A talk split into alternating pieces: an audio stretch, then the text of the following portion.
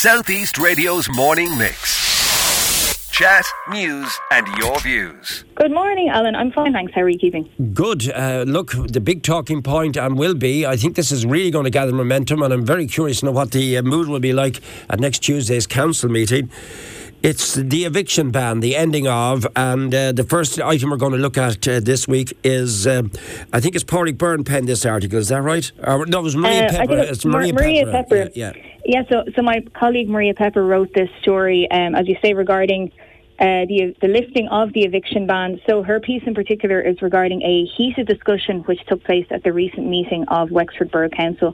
Regarding the lifting of the ban and, I suppose, the level of support that can be realistically given to individuals and families affected by it. So at this meeting, Mayor Maura Bell and her colleague George Lawler spoke about how, from their perspective, we've arrived at a point where they say that we can give no hope to anyone facing eviction who contacts them for support. These comments led to clashes with Councillor John Hegarty, who felt that rather than saying that there is no hope, councillors need to be commending the outstanding work being done in the housing department of the council with the resources that are available. Despite these comments, I suppose Councillor Bell and Councillor Lawler were saying that this is little consolation for those who are facing eviction. And with Councillor George Lawler was saying that the situation is the worst he has witnessed in 20 years. And if that particularly someone is in the private rented sector, there is certainly no hope for them. So at the meeting, the councillors voted to write a letter to government TDs James Brown and Paul Keogh expressing disappointment at the decision to lift the ban, calling it heartless and cruel, and requested that it be extended for another 9 months, so that would be until January of next year. Right. Maria delves into this discussion and some of the figures, I suppose, pertaining to the housing crisis and the eviction ban lifting in this week's paper. It's a comprehensive article. It's in this week's edition of the Wexford People. I think it's a front-page story, actually. Mm-hmm. Now, moving to Enniscorthy, this one really interests me because it was up there last year on the invite of Councillor Jack Cerrone. He was putting in public toilets up there. I saw the potential within Vinegar Hill, and I'm really heartened. And this article by Brendan Keane in the Enniscorthy Guardian would hearten anyone who would like to see developments there. What's happening, Amy? Yeah, so it looks like some of the potential, I suppose, the potential tourist possibilities there are set to be harnessed. This story by my colleague Brendan Keane is about plans for the development of an interpretive centre at Vinegar Hill as part of a long-term plan for the site. So the aim of these works would be to promote Vinegar Hill to the highest level and to ensure that its historical significance is recognised and maintained, while also, I suppose, encouraging people to visit the site. So at the recent Enniscorthy Council meeting, the members were told some of the short-term measures outlined for the site, and they include a number of things, erecting heritage interpretive panels later this year, installing pedestrian counters to gauge the current level of footfall, and developing walking trails and signage there. There was also some discussion about larger plans, longer-term plans, including the possibility of setting up an interpretive centre there. And Director of Services Caroline Godkin said that it would be the Council's ambition to develop such a building over time. So it's whether that will be a full-scale building and where the funding will come from remains to be seen, but all this to say that big plans are in the pipeline for Vinegar Hill, and I think this is welcome news for people across the county. Having been there last year, Amy, one of the areas I think we'd have to look at is entrance and exit in and out of it, because that to me is a problem. If there's a bus coming up, it's a kind of a narrow entrance into. I'm not sure if that's part of the plans to look at the entrance in and out of it, but certainly it's positive, isn't it? Yeah, absolutely. And I know in Brendan's article, the accessibility to this site was definitely noted. So I imagine if it was noted, that is being looked at. I'm sure he'll be following this over the next few weeks and months anyway. But positive overall to hear that it's in the pipeline and that work is being done. And that article is in this week's edition of the Enniscorthy Guardian. Back now to the people, in fact, to all the prints this week. Wexford actress Charlie Murphy is in the news again with a new Netflix thriller, Obsession. Yeah, so this is a great interview with Enniscorthy-born actor Charlie Murphy, written by my colleague Maria Pepper, in which Charlie speaks about her role in a new Netflix series, Obsession. This is a contemporary adaptation of a 1991 novel by Josephine Hart.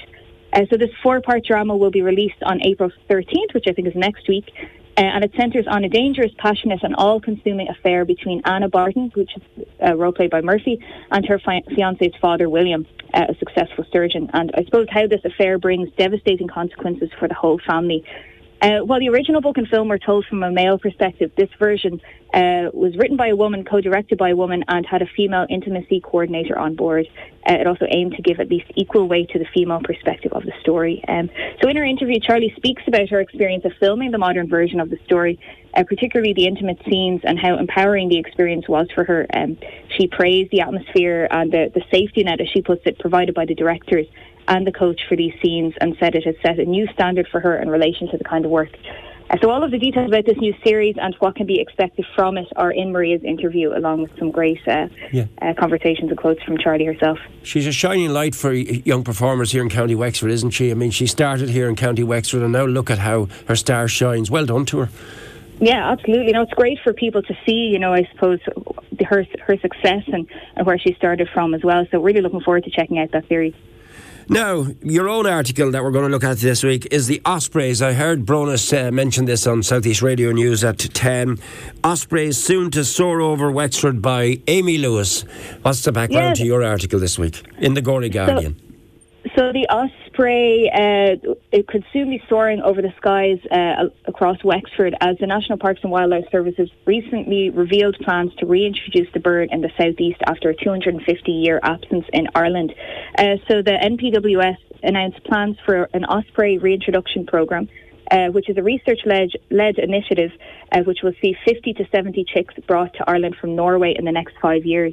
So in the initial stages, the project focus will be primarily in the southeast of Ireland, according to the NPWS. And the first of these chicks are due to arrive and be released this summer. So I spoke with Lorcan O'Toole of the Golden Eagle Trust, an organisation that has been doing a lot of work looking at the feasibility of reintroducing the osprey here. And together with Wexford County Council, they have implemented measures to encourage the bird to naturally recolonise here and also engage with local communities, just to help, I suppose, to promote an understanding of the bird. So they've welcomed the NPWS project, and while it hasn't been revealed exactly where these birds will be released, it is hoped that the measures and the groundwork that's been done already, coupled with what Lorcan told me are ideal conditions in Wexford, will see the birds breed and settle here over time.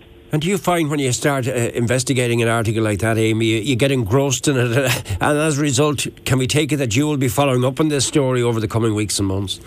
Yeah, absolutely. I think it will be really interesting just to see even the groundwork. I know when you're reintroducing a species, like, a lot of work has to go on in the background, the lead up to it, to make sure that everything is ready for them to go. So it'll be really interesting to follow that, and also just engage with local communities and hear how they feel about this bird returning to the area. So 100% something of interest to myself as well. So they're the main talking points that we're chatting about today, but I can't let the moment go without referring back to the Hope and Dream 10, which took place in Enniscorthy on Sunday. And to be fair to you, you've come up with wonderful colour supplement this week to capture that, and you have captured it, and it is really one of those remarkable days in the calendar, and so important to this community and to this county, the work of the Hope Centre.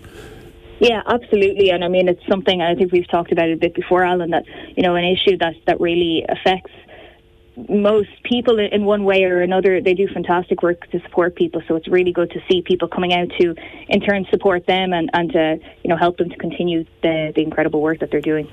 Finally, Amy, we started with the debate over the ending of the eviction ban, which was one of the main items we featured this morning in our chat with you. What are you getting on the ground in the Gorey area regarding this?